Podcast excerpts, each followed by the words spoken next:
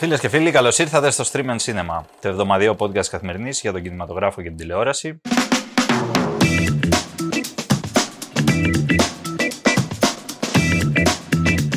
Εγώ είμαι Μίλος Χαρμπής και έχω μαζί μου την Αλεξάνδρα Σκαράκη.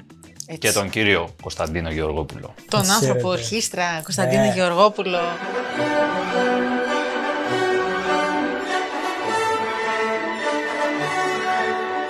Εδώ κρατάμε όλα τα όργανα. Όλα τα όργανα. Υπαρκτά και ανύπαρκτά. Πολύ βασικό.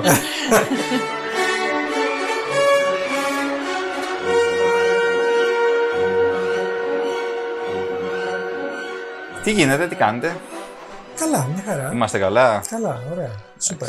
Καλά είμαστε, ζεσθενόμεθα, αλλά εντάξει. Εντάξει, νομίζω ότι ο κλιματισμός του Κωνσταντίνου δουλεύει. Δεν γίνεται να δουλεύει. Το Κωνσταντίνου, όχι της πολυκατοικίας. Της πολυκατοικίας που είμαστε. Λες και είμαστε στην Κυψέλη.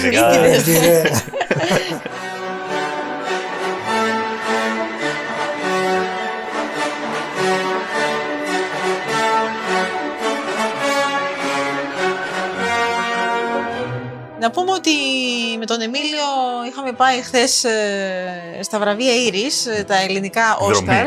Είχαμε πάει εκδρομή, είχαμε βγάλει τα κεφτεδάκια μας και είχαμε εκδρομή. Πήγαμε στα Ήρης, όπου ο κλιματισμός ήταν και εκεί άψογος, έχω να πω. Το καταλάβαμε βγαίνοντας. Φέτος δεν υπήρξε online αναμετάδοση, οπότε... Ναι. Παρευρεθήκαμε εκεί. Παρευρεθήκαμε γιατί όχι, θα πηγαίναμε έτσι κι αλλιώς. Λοιπόν, αυτά τα ψέματα δεν τα λέμε. Είμαστε του streaming, αλλά όχι και έτσι. Ναι. Εντάξει, έχει και την πλάκα του Μωρή να πας εκεί για να δεις από κοντά έτσι, και το κλίμα, ξέρεις. Εγώ επειδή πέρυσι δεν πήγα, ναι, ήθελα να το δω και από κοντά έτσι φέτος και γι' αυτό ήμασταν εκεί. Να πούμε ότι η ταινία της Ασημίνας Προέδρου πίσω από τις τιμονιές κατέκτησε 10 συνολικά βραβεία Ήρης. Σάρωσε με λίγα λόγια. Πήρε όλα. Δικαίως θα πω, γιατί είναι η καλύτερη ελληνική ταινία της χρονιάς, ξεχωρίζει από τις υπόλοιπες. Ναι, πήρε όλα τα σημαντικά βραβεία σχεδόν. Το βραβείο προφανώς της καλύτερης ταινίας, της σκηνοθεσίας, του πρωτοεμφανιζόμενου σκηνοθέτη, το οποίο είναι λίγο παράξενο, διότι... Okay. Οι περισσότεροι ήταν πρωτοεμφανιζόμενοι. Ναι, όλοι πρωτοεμφανιζόμενοι και κάθε χρόνο σχεδόν είναι κάπως έτσι. Αλλά, θα μπορούσε να το πάρει κάποιος άλλος. Ναι, π.χ. ο Σπύρος Ιακωβίδης που ήταν και αυτός πρωτοεμφανιζόμενος. Ή ο Χρήστος Μασαλάς που ήταν του Broadway. Που το Broadway να πούμε ότι κέρδισε σε όλες τις τεχνικές κατηγορίες. Που να ρωτήσω, αφορά στην ουσία πρωτοεμφανιζόμενο σε μεγάλου μήκους. Ναι, ακριβώς όπως το πες. Σε μεγάλου μήκους. Εννοείται ότι μικρού μήκους έχουν κάνει όλοι αυτοί. Η Ασημίνα Προέδρου λοιπόν πήρε και αυτό. Το Broadway είπες, ναι, πήρε τις τεχνικές κατηγορίες. Πήρε make-up, μαλλιά. Νομίζω φωτογραφίας πήρε. Όχι, πήρε και το φωτογραφίας. Νομίζω ναι, το πήρε. Και το φωτογραφίας, ναι, το μοντάζ πήρε οι θυμονιές. Το βραβείο σεναρίου, το βραβείο πρώτου ανδρικού ρόλου για το Στάθη Σταμουλακάτο, του δεύτερου ανδρικού ρόλου και του δεύτερου γυναικείου. Και του πρώτου γυναικείου ρόλου το πήρε η Ελένη Κοκκίδου, που είχαμε μιλήσει για την Ελένη Κοκκίδου για τον Blackstone, τη φανταστική αυτή ερμηνεία που είχε κάνει εκεί. Καταχειροκροτήθηκε, αποθεώθηκε. Αποθεώθηκε. Πολύ γλυκιά, ανέβηκε στη σκηνή εκεί πέρα. Είπε ότι είμαι άνθρωπος του θεάτρου, αλλά παρόλα αυτά το σινεμά μου αρέσει πάρα πολύ, το αγαπώ. Το βραβείο ντοκιμαντέρ που το πήρε ο χειροπαλαιστής του Γιώργου Γούση. Να πούμε από τις μικρού μήκους, ο Θανάσης Νεοφώτιστος κέρδισε με το Έρχοστες 737.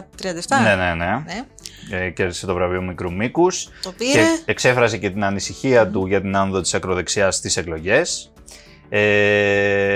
Είχαμε, εντάξει, δεν είχαμε πολλές έτσι, πολιτικές ας πούμε, τοποθετήσεις. Όχι, η πολιτική χρειά.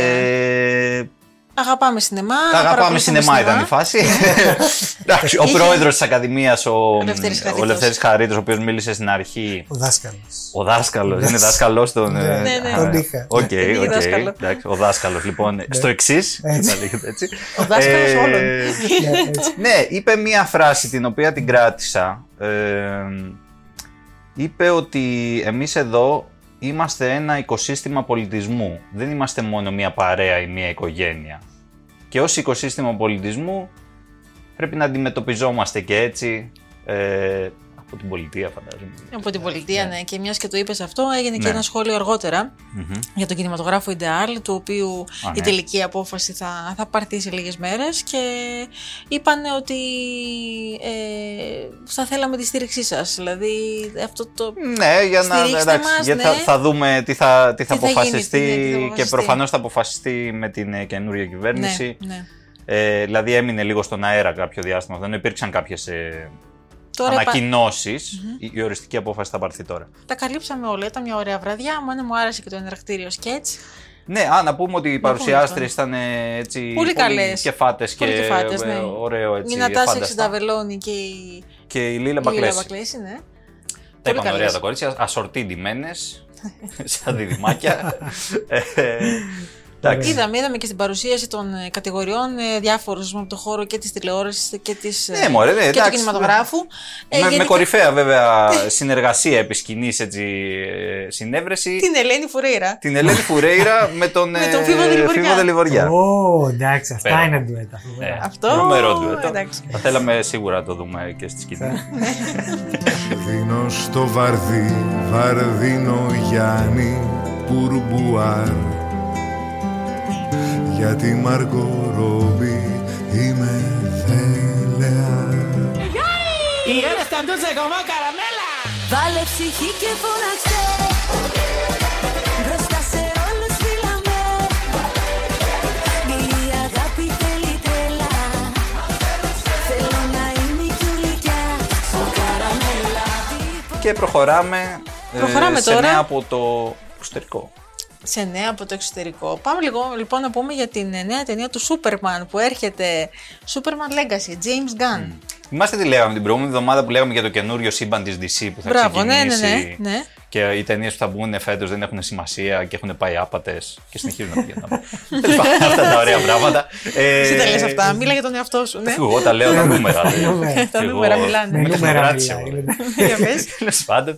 Ο Superman λοιπόν, το Superman Legacy, το οποίο θα εντάσσεται στο νέο σύμπαν που τιτλοφορείται Gods and Monsters. Μιλάμε τώρα για βαρύ πράγμα. Ναι. Ανακοινώθηκε οι πρωταγωνιστές του. Έτσι. Νέο cast. Πάμε σε νέο cast. Ναι. Να πούμε ότι τον Clark Kent θα υποδηθεί ο David Corenswet, τον οποίο γνωρίζουμε από την τηλεοπτική σειρά Hollywood που είχε κάνει ο Ryan Murphy για το Netflix. Ναι. Σειρά εποχής, και τον γνωρίζουμε και από το The Politician. Και από το The Politician. Εκεί ήταν καλός. Και από το Pearl θα πω. Και από το Pearl, ναι. Την ταινία αυτή, την τρόμου, η οποία ξεχώρισε πάρα πολύ, A24. Mm-hmm. Να δούμε. Είναι φρέσκο πρόσωπο. Θυμίζει λιγάκι Henry Cavill. Ναι, στη λίγο πιο φλωρική εκδοχή.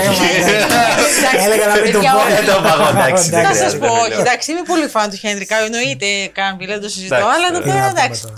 Πάει έτσι, είναι μια κακό αντίγραφο το Εντάξει, ο άλλος είναι ο Witcher τώρα, ο άνθρωπος είναι. Τύπος δεν. Άστο. Ναι. Είναι ο πρώτος του μεγάλος ρόλος στον κινηματογράφο αυτός. Μεγάλος εννοώ, εντάξει, DC τώρα και πάμε σε άλλα επίπεδα. Είναι grande. Και στο ρόλο της Lois Lane, το κορίτσι μου, η αγαπημένη μου, Rachel Brosnahan. Βλέπεις το Marvelous εσύ γι' αυτό το. Άνα γεια σου, ναι, ακριβώς. Πολύ βραβευμένη για το ρόλο της Midge Maisel στη σειρά της Amazon, The Marvelous Mrs. Maisel. Την είχαμε δει όμως και στο The Courier με τον Benedict Cumberbatch πριν από λίγα χρόνια. Το έχω δει, ωραίο, καλή ήταν και εκεί. Κάνει για Lois Lane αυτή. Κάνει, ναι.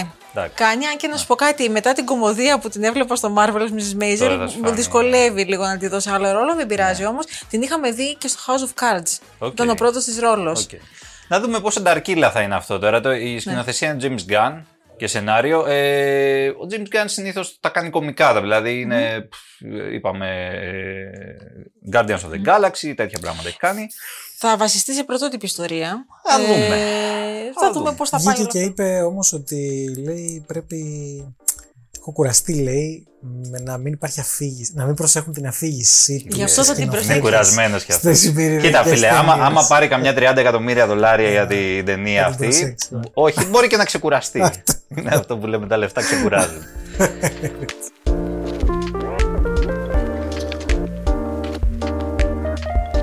Εμείς δεν ξέρουμε από αυτά.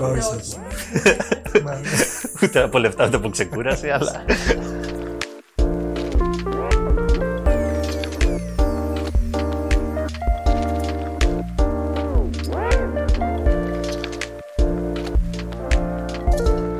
Μετά τους σεναριογράφους τώρα απειλούν σε εισαγωγικά. Ηθοποιοί. Το είχαμε προαναγγείλει. Τώρα όμως δεν έγινε. Απειλούν. Έχουν μπει τα μεγάλα κεφάλια μπροστά. Αυτό. Λοιπόν. Meryl Streep. Jennifer Lawrence. Το Jennifer Άκη. Λοιπόν. Περιμένω να την πω πρώτη. Η Meryl Streep και η Jennifer Lawrence και ο Rami Malek. Και ο Rami Malek, ναι. Είναι επικεφαλής του κινήματος. Έχουμε καμιά 400 υπογραφές σε ένα είναι κείμενο. Είναι 300 πλάς υπογραφές σε ένα κείμενο. Είναι και άλλοι. Είναι και η Glenn Close, είναι πολλοί. Είναι η Julia Louis-Dreyfus, είναι η Brendan Fraser, είναι η Neil Patrick Harris. Γενικά έτσι. Αυτοί στηρίζουν τους αναγράφους, δεν ζητούν κάτι ειδικό. Όχι, ζητάμε. Ζητάμε. Εδώ, γιατί είναι τώρα να πούμε ότι είναι σε διαπραγματεύσεις και η Ένωση των Ηθοποιών, η SAG, Screen Actors Guild του Hollywood. Είναι και αυτή σε διαπραγματεύσεις για τη δική τους συλλογική σύμβαση. Και επειδή φαίνεται ότι αυτές οι διαπραγματεύσεις κάπου πάνε να καταλήξουν, οι δικοί μας εδώ, αυτοί που λέμε οι επαναστάτες, λένε όχι παιδιά, δεν είναι καλή αυτή η συμφωνία. Δηλαδή η φράση μάλιστα είναι ότι δεν είναι η ώρα να συναντηθούμε στη μέση. Αυτή. Δεν πρέπει να συναντηθούμε στη μέση. Και ότι η συμφωνία πρέπει να είναι transformative, δηλαδή να είναι μεταμορφωτική τελείως, να είναι κάτι διαφορετικό από αυτό που έχουμε. Και αν δεν θέλουν οι κύριοι απέναντι, να κατεβούμε σε απεργία μαζί με τους συναδέλφους τους σεναριογράφους. Αν δεν υπάρξει συμφωνία, θα κατέβουμε, θα κάνουμε απεργία και εμείς. Θα απεργήσουμε. Φωτιά στο χώρο. Να πούμε ότι. Φωτιά δεν λες τίποτα. Να πούμε ότι αυτή η επιστολή γράφτηκε. Μάλιστα, αναφέρουν στην επιστολή τους ότι αισθανόμαστε, λένε, ότι οι μισθοί μας, η ελευθερία, η δημιουργική, η τέχνη και η δύναμη της Ένωσης έχουν. Ναι. Μας. Έτσι το Μαλιμπού θα ήθελα να περάσω. Ναι ρε, γιατί συναντιούνται αυτοί τώρα, πηγαίνουν ξέρω εγώ στο σπίτι της Meryl Streep το βράδυ. Συναντιέται τώρα, έρχεται η Jennifer Lawrence. Έτσι τέλεια, ναι. Μπορεί να συνέβη αυτό, γιατί θα σου πω γιατί η Meryl Streep είχε γενέθλια την ίδια μέρα με εμένα, 22 Ιουνίου. Την προηγούμενη εβδομάδα. Εκεί έγινε ρε, εκεί έγινε το. Επίσης ήθελα να πω ότι ποτέ θα κάμει, ποτέ θα κάμει ξαστεριά, ποτέ θα φλεβαρίσει, ποτέ θα φλεβαρίσει, να πάρω το, να πάρω το φέτσι μου. Ωραία. Καλύτερα, ευχόμαστε στους δρόμους του αγώνα. Θα σας πούμε. Να δούμε τι θα βλέπουμε από του χρόνου. Και κατεβαίνοντας τη Sunset Boulevard, κοιτάξτε τα πλακάτ μπροστά. Η πατρόνα, την όμορφη πατρόνα, να κατεβώ, να κατεβώ στον ομαλό. Και πάμε τώρα στα εισιτήρια. Έχουμε μια πτώση αυτή τη βδομάδα. Είχαμε και εκλογές. Ναι. Είναι λογικό. Ο κόσμος πήγε να ψηφίσει. Δεν πήγε να ψηφίσει. Αλλά εντάξει τώρα, εμείς το λέμε αυτά. Παραλίγιόμαστε. 65.098. Πρώτο είναι στο στοιχείο τους, της Pixar. Έκανε 13.218. Τα προσέθεσε στα προηγούμενα και είμαστε 43,5. Το Asteroid City είναι δεύτερο. Έτσι. Πάντα είναι αξία. Ο Wes Anderson δηλαδή έχει το σταθερό του κοινό. Ναι. Είτε κάνει καλές ταινίες, είτε λιγότερο καλές ταινίες. Πάνε οτιδήποτε. Σποντα, πάει να το δει ο κόσμος. Έκανε 10.000. Μια χαρά. Τα μαθήματα αποπλάνησης με την αγαπητή Τζένιφερ είναι στα 8.228. Και ο Flash δεύτερη εβδομάδα καταποντίστηκε στα 6.345. Το 38 άνοιγμα. 6.000. Μπομ, φλόπ. Ναι, δεν είναι τώρα αυτά. Δεν είναι νούμερα για DC, δεν είναι αυτά. Δεν είναι. Και για σούπερ-ήρωες. Τέλος πάντων, αυτά γίνανε αυτή τη εβδομάδα. Την επόμενη νομίζω θα είναι πολύ διαφορετικό το τοπίο. Εγώ έχω να πω ότι δύσκολη κυρία οι υπερήρωες. Δύσκολη. Δύσκολη. Πόσο πια.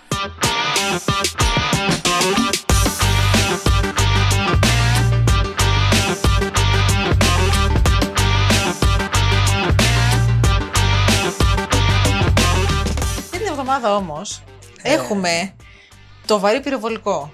Ναι. Τον άνθρωπο που τα δίνει όλα. Τον Harrison τον Ford. Τον Indiana Jones. Ο Indiana Jones και ο δίσκος του πεπρωμένου.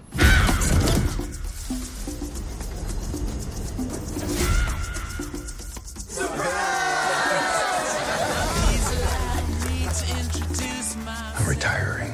Well, in that case, what are we drinking? Same for the goddaughter. Dad told me you found something on a train during the war. A dial that could change the course of history. Why are you chasing the thing that drove your father crazy?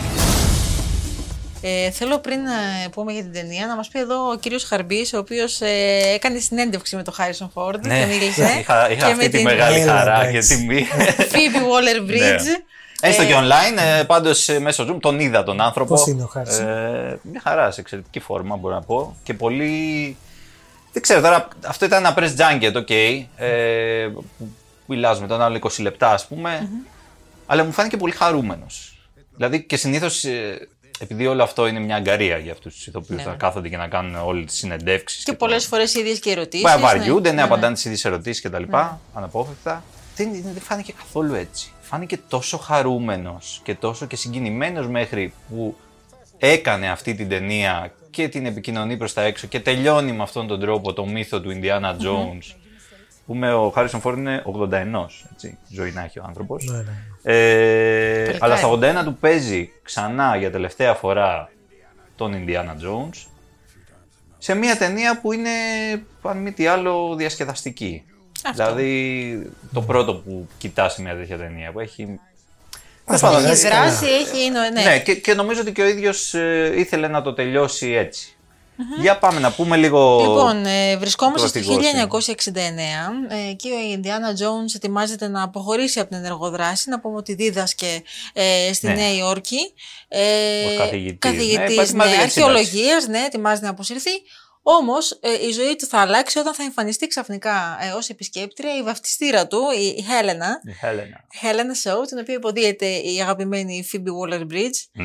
Και σε αυτήν μίλησες. Από Fleabag και τα λοιπά. Ήταν μαζί. Από Fleabag. Και σε αυτήν και στο σκηνοθέτη, θα πούμε μετά. Και στο σκηνοθέτη, η οποία η Χέλενα δεν είναι και πολύ καλό κορίτσι. Εντάξει, ωραία, μια απατεωνίτσα είναι τώρα. Κάνει λίγο κάτι business τέλος πάντων, κάτι. Το ψωμί να βγαίνει. Ναι.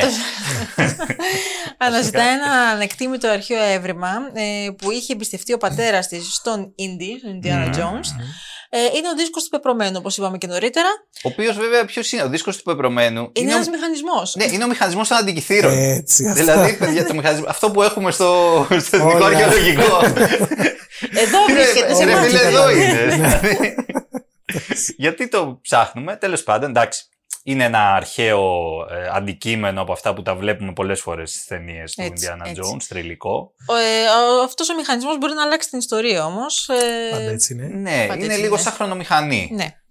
Περίπου αυτό. Περίπου αυτό, όμως η Χέλενα θα τον κλέψει, η ιδρύτρια μας, για να τον πουλήσει και τότε ο Indy θα αναγκαστεί να ξεκινήσει ένα κυνηγητό. Ναι. Για να βρει την Χέλενα. Γιατί η Χέλενα είναι το λιγότερο. Γιατί το υπάρχουν λιγότερο, στη μέση έχει μπει και ένας πρώην Ναζί. Ναι, είπα πρώην Ναζί, δεν υπάρχει πρώην Ναζί, σκέτος Ναζί. Πρέπει να τα θυμόμαστε αυτά. Πρέπει να τα θυμόμαστε τα τελευταία. Τον οποίο υποδίεται ο Mads Mikkelsen. Ο Mads Mikkelsen. Του πηγαίνει ο ρόλος όμως. Του πάει γιατί το έχει, τον κακό τον έχει για πλάκα ο Mads Mikkelsen. Το καλό δεν ξέρω. Το καλό πιο δύσκολα. Αλλά. Ο οποίος αυτός έχει τα δικά του σχέδια. Θα κάνει κάτι άλλα πράγματα εκεί πέρα. Αυτό θέλει να φέρει πίσω το Χίτλερ. Όχι να φέρει πίσω το Χίτλερ. Θέλει ο τύπος, θέλει να διορθώσει το Χίτλερ. Ναι. Δηλαδή τα λάθη που έκανε ο Χίτλερ και δεν τα κατάφερε. Θέλει αυτός να διορθώσει. Πώς λέμε, θέλουμε να σας αλλάξω σε μια σχέση. Λοιπόν. Αυτό είναι. Ωραία. Τι γίνεται τώρα εκεί πέρα? Καταρχάς υπάρχει μια εναρκτήρια σε Κάνς. Πρέπει να ξεκινήσουμε από εκεί. Η οποία είναι αρκετά μεγάλη, κρατάει κανένα 20 λεπτό. Η οποία είναι τοποθετημένη το 1945. Δηλαδή στο τέλος του Δευτέρου Παγκοσμίου Πολέμου, όπου ο Ίντι εκείνη η πρώτη φορά που βρίσκει το μηχανισμό, το μισό του μηχανισμού, γιατί είναι σπασμένο στα δύο ο μηχανισμός, τον κυνηγάει. Τώρα, βέβαια, πώς ο Χάρισον Φόρντ σήμερα παίζει τον Ιντιάνα Τζόνς το 1945. Εδώ μπαίνει τεχνολογία στη μέση. Η οποία τεχνολογία έχει κάνει θαύματα στη συγκεκριμένη περίπτωση. Το anti-aging αυτό το. Ναι, το οποίο όμως είναι πιο εξελιγμένο από άλλες μορφές που έχουμε δει. Διότι αυτό. Τώρα θα κάνω ένα μικρό spoiler από τη συνέντευξη, η οποία θα διαβαστεί την Κυριακή. Αλλά. Είναι teaser αυτό. Αυτή την Κυριακή όλοι. Ναι, την Κυριακή θα διαβάσετε τα υπόλοιπα στην καθημερινή. Τι έγινε τώρα, τι κάνανε? Επειδή η Lucasfilms, την οποία την έχει ιδιοκτησία η Disney. Έχει τις εικόνες του Harrison Ford, τα δικαιώματά τους, από όλη την καριέρα του πριν και από τα Star Wars και από τους Indiana Jones τους παλιότερους. μπορέσανε αυτό το πράγμα να το πάρουν, να πάρουν τις παλιές του εικόνες και να τις προσαρμόσουν πάνω στο σύγχρονο πρόσωπό του με τεχνητή νοημοσύνη, με μια τεχνολογία τεχνητής νοημοσύνης, η οποία κατασκευάζει, παίζει ο ίδιος ο Χάρισον Φόρντ παίζει, δεν υπάρχει Photoshop στη συγκεκριμένη περίπτωση, δηλαδή φτιάνεις κάτι καινούριο, παίρνεις τις παλιές του εικόνες από 40 χρόνια πριν που έπαιζε το Han Solo ή τον Indiana Jones. Και αυτό προσαρμόζει το δέρμα γύρω από τα μάτια του, γύρω από το στόμα του κτλ. Πάνω στις σύγχρονες εκφράσεις και βλέπεις τον Χάρισον Φόρντ 40 χρόνια νεότερο. Αυτό να σας πω που λες τώρα. Και αν δεν το ξέρεις, δεν το καταλαβαίνεις. Και τελικά αναρωτιέσαι πάλι στο ερώτημα. Είναι ανδροειδές. Εκεί ήθελε να καταλήξει. Αυτό που λες τώρα, στην πρεμιέρα του Indiana Jones του 5, τον ρώτησαν και μα τον ρώτησαν, είχαν και αυτή την εφαρμογή που σου έκανε το ίδιο και τον είδαμε, δηλαδή εκείνη την ώρα που μιλούσε στο κόκκινο χαλί, ήταν δημοσιογράφος και δίπλα τον έκανε να φαίνεται ότι μιλάει ο νεαρός. Χάρισον Φόρντ. Τέλος πάντων, χρησιμοποιήθηκε αυτό. Είναι προφανώς φανταστικό. Και ήταν και ο τρόπος για να το δείξουν. Η πρώτη σεκάνς είναι αυτή και μετά πηγαίνουμε κατευθείαν, όπως είπες, 1969. Είμαστε ακριβώς γιατί κάνει και ταιριάζει με την επιστροφή των αστροναυτών από τη Σελήνη. Δηλαδή εκεί ξεκινάει η ιστορία μας, τη μέρα που γυρνάνε και αποθεώνονται στους δρόμους της Νέας Υόρκης. Έχουν πάει στο φεγγάρι. Ναι, και ο δικός μας είναι κάθεται και πίνει. Πίνει καφέ με ουίσκι για το πρωινό του. Γιατί η ζωή είναι μαύρη. Αλλά εντάξει, τον παράτησε η γυναίκα, γίνανε πολλά πράγματα. Μετά όμως μπαίνει ξανά το μικρόβιο της αρχαιολογίας και το κυνήγι του θησαυρού και απογειώνεται το πράγμα. Τι να πω, η ταινία είναι διασκεδαστική. Θα μπορούσε να είναι μικρότερη, κλασικά είναι πολύ μεγάλη και αυτό χάνει το ρυθμό της κάποια στιγμή. Νιώθεις ότι κλείνει κάτι? Ναι, και κλείνει ωραία, γλυκά ρε παιδί μου. Δεν είναι τόσο καλή όσο. Εντάξει, ο σκηνοθέτης είναι ο James Mangold, τα φορά δεν είναι ο Spielberg. Ο Spielberg είναι παραγωγός.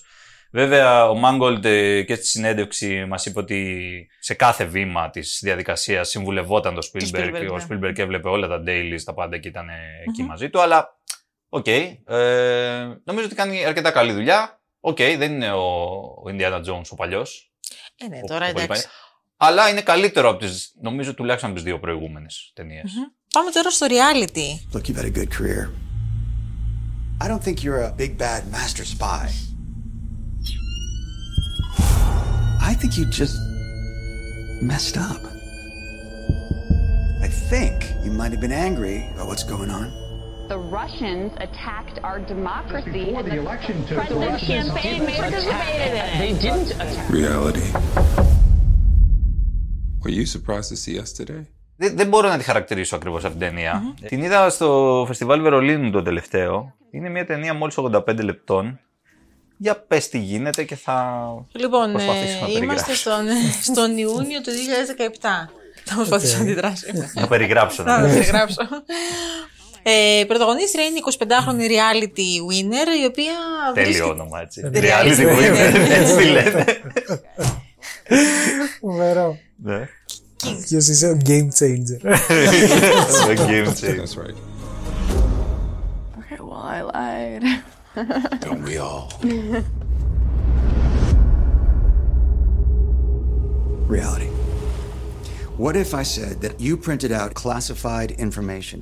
Βρίσκεται αντιμέτωπη με πράκτορες του FBI στο σπίτι της στην Georgia. Ατλάντα, Georgia, και τα λοιπά. Ναι. Εκεί μια σχεδόν κρυπτική συνομιλία ξεκινά και έτσι να φέρνει στο φως κάποιες ιστορίες οι οποίες ήταν άγνωστες και έτσι αρχίζει και ξετυλίγεται η ιστορία της reality και... Ναι. Η οποία ήταν και μια γυναίκα, να πούμε, βασίζεται σε αληθινή ιστορία, ήταν μια γυναίκα που απασχόλησε πάρα πολύ τα μίντια. Και τις αρχές. Και τις αρχές, ναι. Τις αμερικάνικες. Αυτό. Είναι στην υπόθεση, τους απασχόλησε στην υπόθεση του επηρεασμού των αμερικανικών εκλογών που είχε γίνει με τις παρεμβάσεις τις ρώσικες και τα λοιπά, των εκλογών που βγήκε ο Τραμπ το 2016. Πρώτο, το 2016, ναι.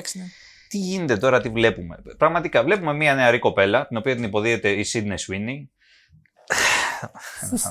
Ναι, τέλος πάντων. Η Σίδνεϊ Σουίνι από το UFO. Και αυτής σ' αρέσει? Ναι, κάτσε. Όσα με δει, εντάξει, να με δει, παιδιά. Την έχεις δει, Σίδνεϊ Σουίνι?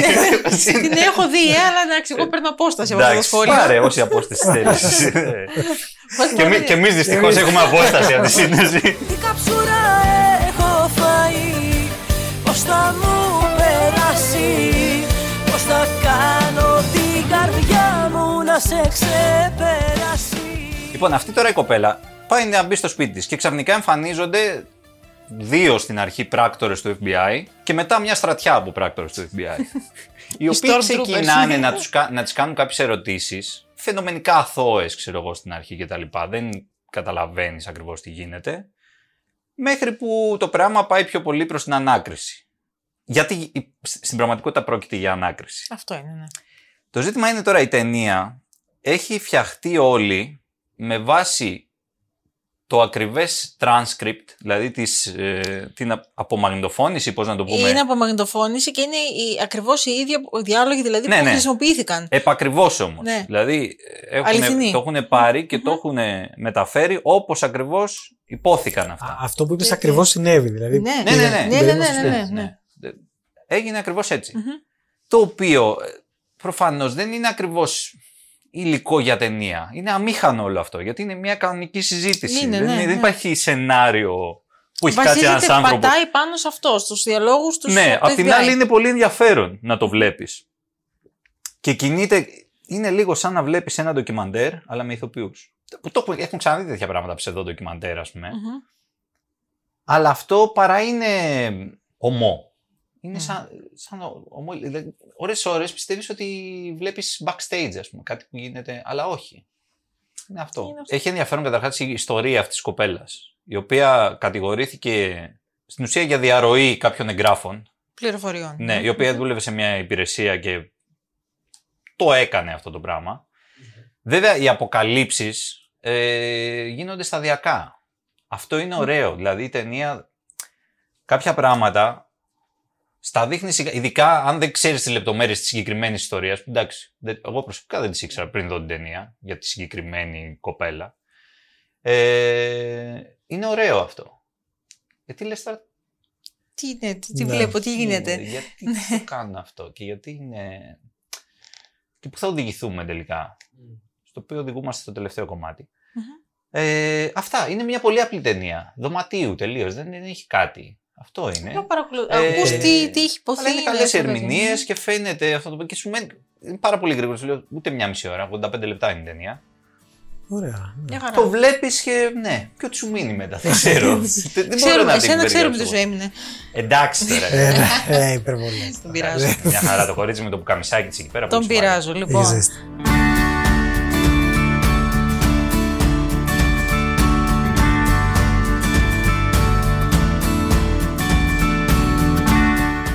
Και αυτή τη βδομάδα βγαίνουν αρκετές ταινίες σε επανέκδοση. Καλοκαίρι είναι, θερινά έχουμε. Το θερινό σινεμά είναι το κατάλληλο μέρος για να δεις μια ταινία επανέκδοσης. Αυτή την εβδομάδα έχουμε, ανάμεσα σε άλλες, γιατί είναι αρκετές, έχουμε και την Ρεμπέκα του Χίτσκοκ. Η κλασική Ρεμπέκα του Χίτσκοκ είναι η πρώτη ταινία που έκανε ο Χίτσκοκ όταν ήρθε από την Αγγλία στην Αμερική. Ακριβώς. Πρώτη του αμερικάνικη ταινία. Ακριβώς. Πήρε το Όσκαρ καλύτερης ταινίας κατευθείαν. Κατευθείαν και φωτογραφίας. Ναι, δύο Όσκαρ. Είχε 11 υποψηφιότητες και πήρε δύο. Ναι. Να θυμίσουμε βέβαια ότι ο ίδιος ο Χίτσκοκ δεν έχει πάρει Όσκαρ για τη σκηνοθεσία του ποτέ. Φανταστικό. Δεν είναι τέλειο. Αυτό είναι τέλειο. Ναι, η Ρεμπέκα λοιπόν είναι η πρώτη του ταινία. Η οποία έχει πολλές αγγλικές βέβαια επιρροές. Πάρα πολλές. Πέρα το ότι διαδραματίζεται στην Αγγλία. Είναι μια βασική αυτή. Πού αλλού. Για να πούμε λίγο. Να πούμε λιγάκι τι ακριβώς. Έχουμε έναν πλούσιο χείρο, ο οποίος παντρεύεται μια νεαρή κοπέλα που είναι και λιγάκι αφελής αυτή. Εντάξει, είναι λίγο εντάξει τώρα, τη δείχνουν. Αλλά δεν είναι τόσο αφελής. Όχι, αλλά είναι από αυτές. Έτσι φαίνεται στην αρχή. Φαίνεται. Ακριβώς, καλά το είπες. Λοιπόν, μετακομίζουν στη μεγάλη στο μεγάλο το σπίτι εκεί πέρα στη βίλα που έχουν. Εκεί όμως είναι στοιχειωμένη η μνήμη της πρώτης τους γυναίκας, της Ρεβέκας. Η οποία Ρεβέκα πέθανε μυστηριωδώς όμως, δεν ξέρουμε πώς έχει πεθάνει. Και της οποίας η παρουσία υπάρχει, ας πούμε, ορείται σε όλο το αρχοντικό. Εντάξει, να πούμε μεταφορικά ορείται. Μεταφορικά, όχι, δεν βλέπω το φαντασμά, όχι, ναι. Αλλά ναι, είναι παντού. Ναι. Είπες πριν για. Εντάξει, η λέξη βίλα είναι λίγη για να περιγράψει το Manderley, αυτό το πράγμα το οποίο είναι ένα παλάτι. Είναι από αυτές τις παλιές αριστοκρατικές τύπου Downton Abbey, ένα τέτοιο πράγμα. Εκεί μένει ο κύριος De Winter, τον οποίο τον υποδίεται ο Laurence Olivier. Βέβαια, ποιος άλλος. Ο μύθος Laurence Olivier. Την κοπέλα, την καινούρια, την υποδίεται η John Fontaine. Πολύ καλή. Πολύ καλή, ναι. αυτή η κοπέλα εκεί θα προσπαθήσει να ανακαλύψει. Θα προσπαθήσει τώρα να ανακαλύψει τι έγινε και να προσπαθήσει να επιβιώσει από όλη αυτή την κατάσταση, γιατί βλέπει παντού τη Ρεβέκα μπροστά της. Δηλαδή είναι το R της Ρεβέκα, είναι παντού κεντυμένο στα. Και να ξετυλίξει και το μυστήριο, αυτό το κουβάρι μυστήριων και ψεμάτων. Εντάξει, ρε παιδί, αυτή η ταινία είναι μια ταινία που δείχνει τις προθέσεις του Χίτσκοκ. Δηλαδή αυτά που θα κάνει ο Χίτσκοκ στη συνέχεια. Όλο το κομμάτι του πώς ξεδιπλώνει την αγωνία, το πώς φτιάχνει τις σκηνές του, τη δομή, ξεκινάει σε μεγάλο βαθμό. Η ταινία βλέπετε και σήμερα άνετα. Εντάξει, προφανώς οπτικά είναι μια ταινία του 1940, έτσι. Αλλά βλέπετε άνετα και σήμερα. Έχει περικούς καταπληκτικούς διαλόγους με γνήσιο αγγλικό σνομπισμό. Τελείως. Και φλέγμα. Τι καλύτερο. Εξαιρετικούς. Αυτά. Να πω θέλω δύο κουβέντες γιατί βγαίνουν και άλλες ταινίες αυτή τη εβδομάδα. Βγαίνει το θεώρημα του Παζολίνη. Έτσι. Μία από τις πιο αμφιλεγόμενες και ταυτόχρονα αριστουργηματικές ταινίες. Από τις πιο αμφιλεγόμενες και πιο. Από πιο αμφιλεγόμενο, έτσι θα πήγαινε η φάση. Ναι.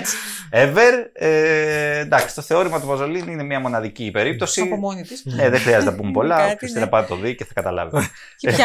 Βγαίνει επίσης ο Σφασμένος Καθρέφτης, το οποίο είναι Αγκάθα Κρίστη, έτσι, Μις Μάρπλ. Αγαπώ.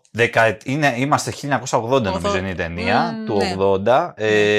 Παίζουν όλοι οι μύθοι της οθόνης εκεί πέρα. Δηλαδή παίζει ο Ροκ Χάτσον, παίζει η Ελίζαμπεθ Τέιλορ, παίζει η Κιμ Νόβακ. Μιλάμε τώρα. Ένας και ένας. Διάφοροι που εμφανίζονται. Οι οποίοι όλοι. Αυτή είναι μύθοι μιας προηγούμενης εποχής του Hollywood. Εκεί συναντιούνται. Χρυσή εποχή. Και είναι. Έχει πολύ. Αυτή η ταινία δεν ξέρω. Ενώ είναι μυστηρίου, μια ταινία μυστηρίου και αυτά. Κλασική. Γελάς. Εδώ κι αν υπάρχει βρετανικό χιούμορ, ας πούμε. Μιλάμε κάποιοι διάλογοι. Στην αρχή έχει μια φοβερή σκηνή στην οποία είναι η Κιμ Νόβα και η Elizabeth Taylor που τσακώνονται για το ποια είναι η ομορφότερη και η νεότερη και πιο. Που είναι ξεκαρδιστική πραγματικά. Ωραία ταινία, ό,τι πρέπει για θερινό. Ό,τι πρέπει, ακριβώς. Οπότε στα θερινά, αδέρφια, στα θερινά. Στα θερινά.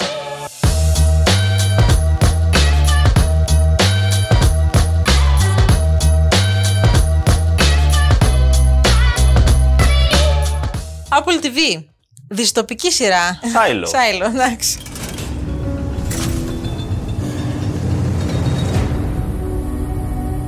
We do not know why we are here. We do not know who built the silo and why we are underground.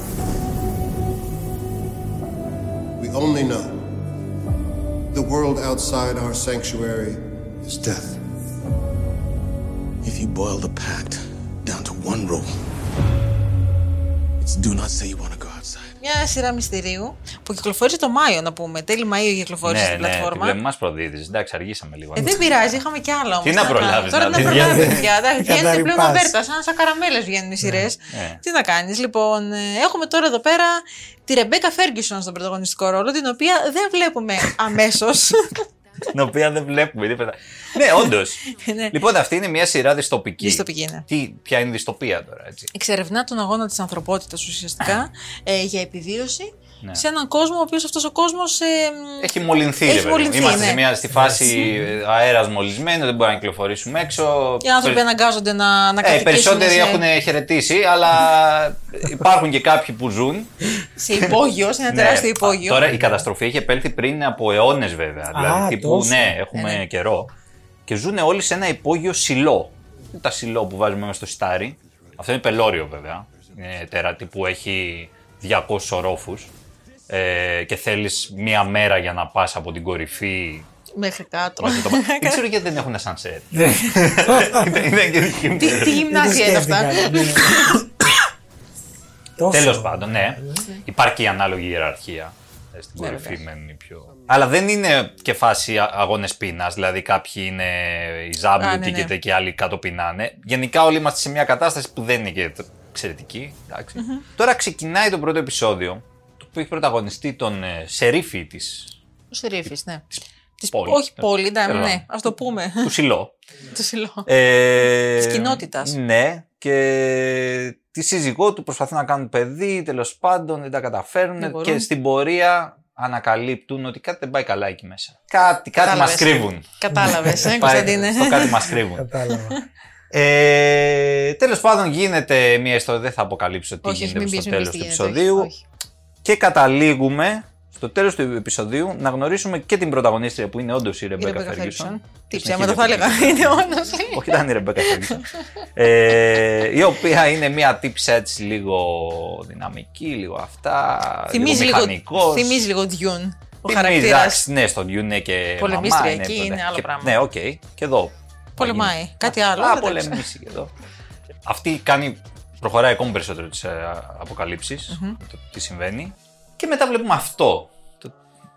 Τι μας κρύβουν, πώς θα το φέρουμε στην επιφάνεια κτλ. Πώς θα το αντιμετωπίσουμε. Είναι μια ωραία σειρά, πολύ καλοφτιαγμένη, προσεγμένη στις λεπτομέρειες, με την ατμόσφαιρά της, με τα πολύ ωραία σκηνικά. Έχει στοιχεία βέβαια αντλία από παντού, από πάρα πολλές τέτοιες ιστορίες και από Matrix και από ό,τι θέλεις. Έχει ενδιαφέρον.